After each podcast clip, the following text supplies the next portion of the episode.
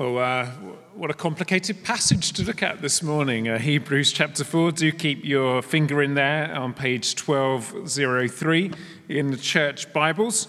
And we're following on in our series on spiritual disciplines and looking today at the idea of Sabbath. Um, Sabbath. And I'm going to be suggesting uh, three uh, things for us today uh, that Sabbath is not about us, but about God. It's not about now, but about eternity. And it's not about stopping, but about completion. We'll come back to that as we go through. Not about us, but God. Not about now, but eternity. And not about stopping, but completion. Uh, but let's uh, sort of just uh, focus in on the text and calm our hearts as we, uh, as we look in on this. I wonder if you could imagine what Sabbath meant for Jesus and his disciples. I wonder if you can imagine a world so rhythmic and structured that when Sabbath came round, everyone everywhere stopped. And maybe if you're uh, of a certain age, you can, you can remember back to a time in England where it felt much more like that. Uh, the closest I can get is watching the film Chariots of Fire uh, where a Scottish uh, village is on display, and Eric Liddell, the great missionary and great Olympic athlete from the 1924 Paris Olympics, um, is, uh, goes out after church, Presbyterian church, and tells off some children for playing football. Um, because Sabbath is not the day for football, is it? Sabbath is not the day for sports. And he famously refused to run on the Sabbath at the Olympics and uh, got a gold medal in a discipline that wasn't his prime skill set. Imagine a world where everything stops from six o'clock in the evening to six o'clock the next evening. Just stops. What would that do to your life, to your routine?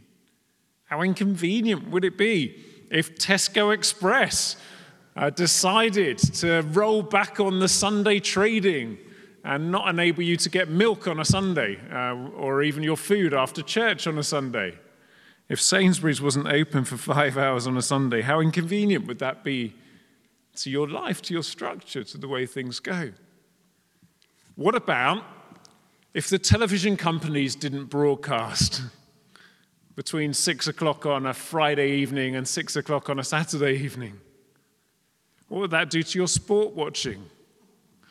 What if it carried on through strictly come dancing time into Saturday evening?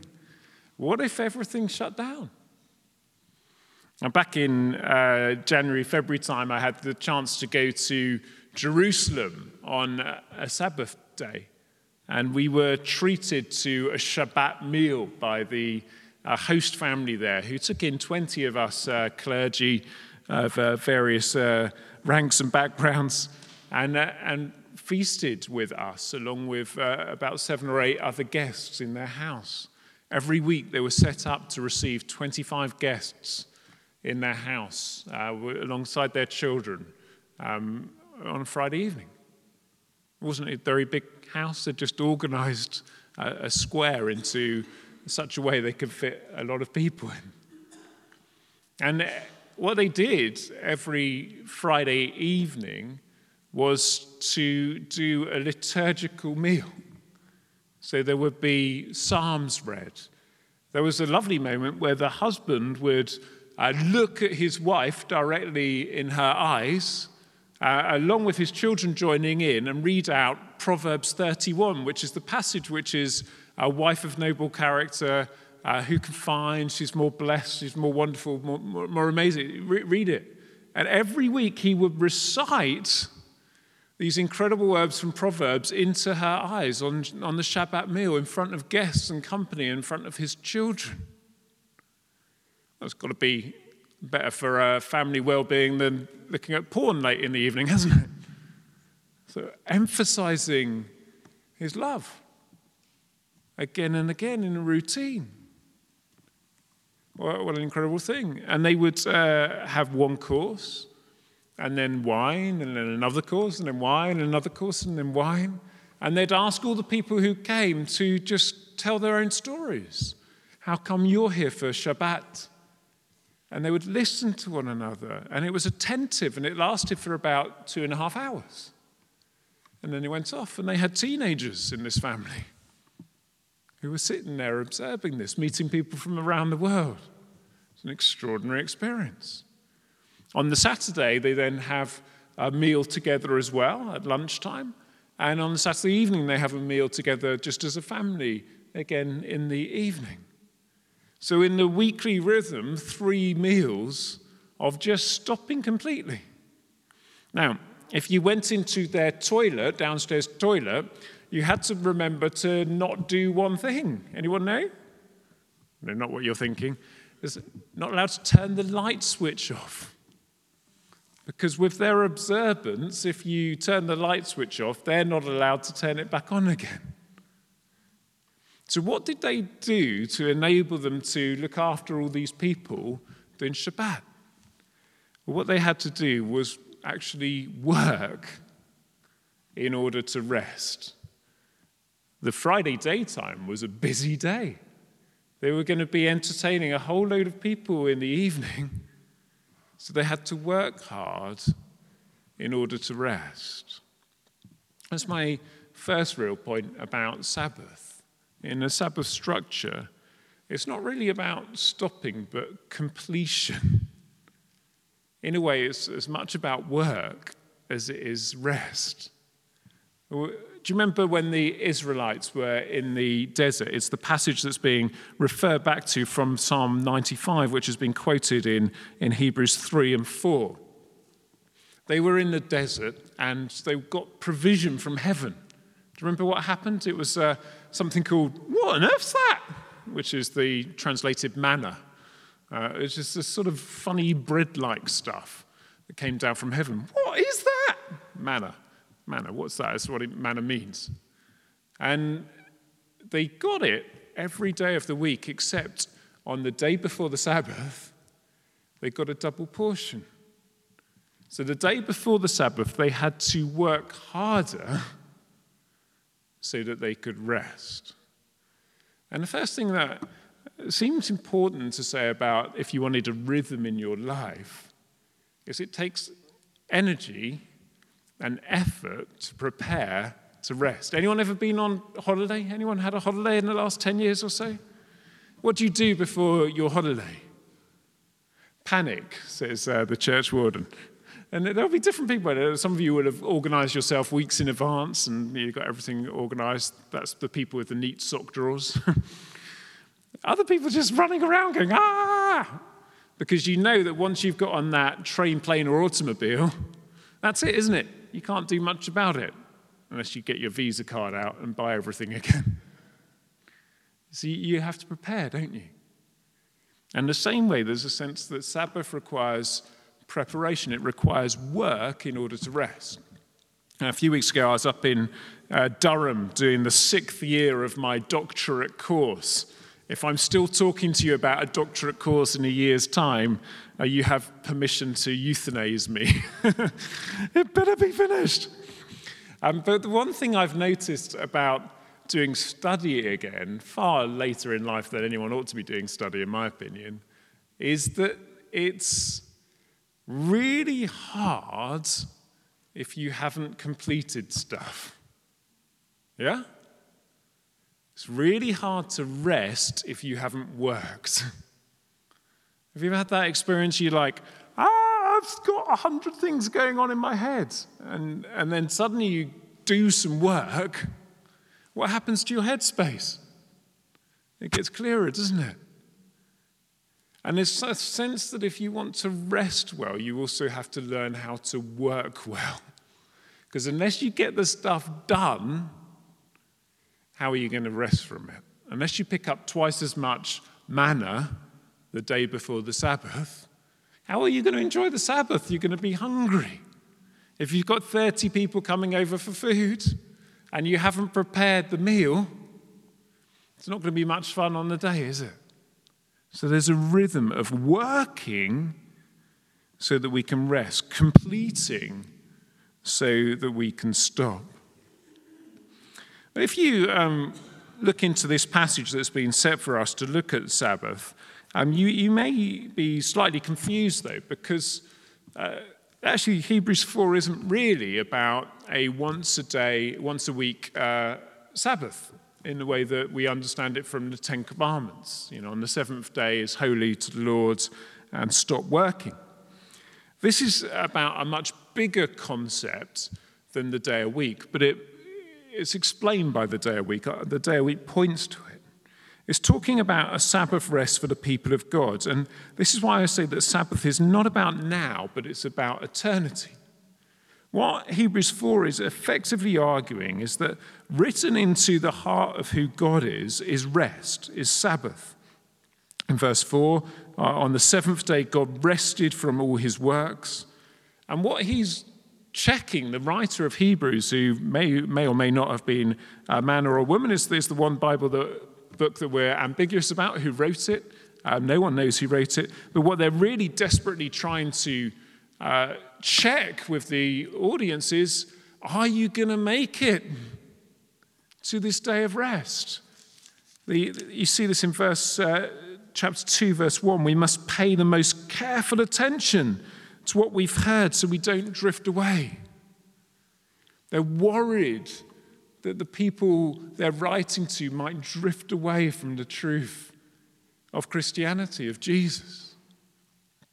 They're worried that there's a tendency in their congregations to, to go away from God, to not enter into the full Sabbath rest. And, and here, the Sabbath rest is this place that God has prepared uh, for, forever. And it still remains for some to enter that rest, verse 6 of chapter 4. Uh, there's some who will get there. There remains then a Sabbath rest for the people of God, uh, which is a rest that God has entered to, into as well. But it wasn't just what was experienced when the people got into the promised land under a leader, a commander called Joshua.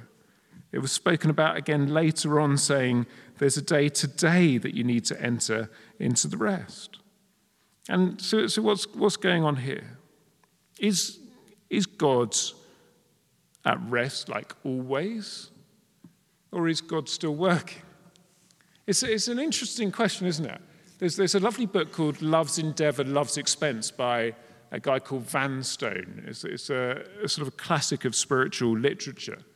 Um, and Vanstone has this idea that, that God is always at work, um, slightly in opposition to this verse. Um, and the idea is that God is always creating. Actually, works quite well with a sort of more modern scientific understanding of the world. That God's always knitting things together. It's like the image He's the potter, we're the clay. He's always pottering us. And you know that verse that in all things God works for the good of those who love Him? Who are called according to his purpose. There's a sense of a continuation of work there. God is continuing to be at work, continuing to make things well. Uh, who made you? Were you made quadrillion years ago when um, God created the world? Or were you made constantly by God now? And I, I think there, there is a sense that God is at work while also being at rest. And that might make sense of an eternity being described as a Sabbath. Because what do we know about eternity? Is eternity this place which is going to be us sitting on a cloud just at rest watching Netflix for forever? Is that what a good rest is? Is a good rest just sitting there drinking all the wine you can manage and eating all the food you can manage? Is that what gives you life and wholeness over time? It's nice for an evening, isn't it? Nice for a, a break, nice even for a holiday sometimes. But if you sit there and just watch Netflix, drink more, eat more cheese, eat more, what happens to you? More life? Less life, isn't it? An eternity where we're all fat blobs, like in the, uh, the WALL-E program of the people who go off to Mars and just get fatter and fatter and fatter doing nothing. Doesn't sound like a good eternity. So there's got to be something about eternity where we're both at rest, but also active. Does that make sense? God created us as workers, didn't He? He said, go and labor, go and subdue the land, go and make things good. And our eternity, according to theologians like Tom Wright, is one where we're co workers with God. We have purpose, we have meaning, we're not just stopped. And that's a bit more attractive, I think, for most of us, isn't it? We can achieve things, we can create things. But we can do it from a place of deep rest, where we're at peace. Have you ever done something and it feels like you've done it in that sweet spot of your life? And it's like, someone said, Oh, you worked hard today. And you're like, It wasn't hard at all. Maybe it was a DIY project that you like doing. And uh, earlier this summer, Nicola um, sanded down a, an old pine dresser we had and painted it. Um, on one level, it was quite hard labor. I wouldn't have enjoyed doing it. But at the end of it, she'd got something she'd like producing, and it was there, it was tangible, it was restful. Ever done something that exerted effort but was from a place of inner contentment? And something of that that's going on with both eternity and the idea of, of Sabbathing. See, when people in Jesus' day got Sabbath and they tried to constrain it into the tightest of things, he kept deliberately provoking them to the point that he was ruining their tight little box. He would heal people on the Sabbath willy nilly. It's like, sorry, I've got to wait till Saturday to heal you. because I want to annoy these people around you to stop thinking that they can control the Sabbath. The Sabbath was made for us, he says. It points us to an eternity. We get to it by completion, by a sense that the job's done, which in eternity we'll clearly know because Jesus would have redeemed all things. And then within that rest, we, we do good things. We do what's right, we do what's good. It's, it's about eternity. It's not just about now. It points us to a future. And it's not fundamentally about us replenishing our needs. It's, it's more, I think, about replenishing our sense of who God is and who we are in relation to God. See, a lot of the time we busy ourselves, don't we? And I'm sure this is a, a problem that, that others of you will relate to as well as I do. We busy ourselves partly because we don't like the idea that the world can carry on without us. There's always something I could be doing more, something I could comment on on social media, something I could phone, someone I could do. And, and it's almost impossible in contemporary uh, world to stop because a lot of our work isn't the same sort of work that people were doing two, three, four hundred years ago. You come in from the fields, that's it, job done for the rest of the day. Hard work, and you're going to be up at five o'clock next morning to get out with the sunrise, but you finished. Or you're in the factory and you're out again, or so and so, or the kids are in bed, you're done. Uh, but now a lot of it's mental, isn't it? and it spins on. And the idea that the world doesn't need my contribution, my commentary, my input, my thing, that's a bit of an anathema, isn't it? If you're not sure about that, try retiring from your job at some point. And uh, the emails stop, the purpose seems to stop. You're like, who am I? What's my role? Now I'm not going in for this, that, or the other. But there's something about Sabbath, which is this weekly discipline that says, actually, I believe God's in charge. And if I've worked to the point that I can now stop, if I stop, I'm teaching myself something about who God is. What am I teaching myself? I'm teaching myself that He is vital, He's in control, He's absolute, and I'm just a little something down here.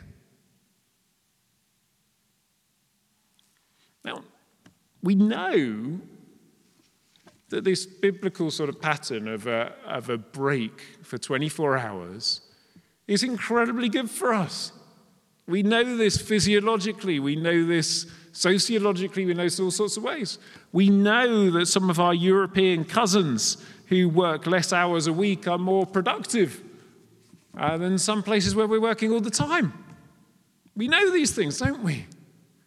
But there's a rebellion in us that A doesn't want to work hard enough to be able to stop, and B just wants to be important all the time. And Sabbath says, what would happen if you just said, it's not actually about me, it's about God? It's not just about now, it's about eternity and tuning into eternity. And it's not just about stopping and giving up, it's about completing deliberately to create space. Sabbath has been uh, one of the things I've most enjoyed in my early Christian life and um, probably found most hard to define as I've got older. Um, there were times when I had young children where I used to come to work for a rest. it's much easier coming to work than it was to do the, do the hard work at home. Um, in church work, it's incredibly complicated to work out what's work and what isn't work. Someone rings you up, uh, is, is that?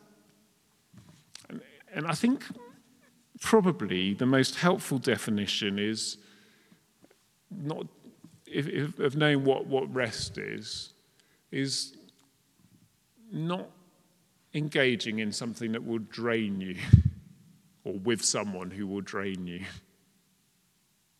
Um, you can have almost the exact same day with two or three different types of people, and it has a very different impact on you. Or two or three different types of tasks. It might be that you're like, I've got a day off, I'm going to uh, paint that cupboard. Um, and for one person, that's life giving. For another person, that's the thing they've been nagged into doing for the last six months. and it's going to suck the life out of them. They need to do that on a work day. Something about the energy, something about that, the Sabbath.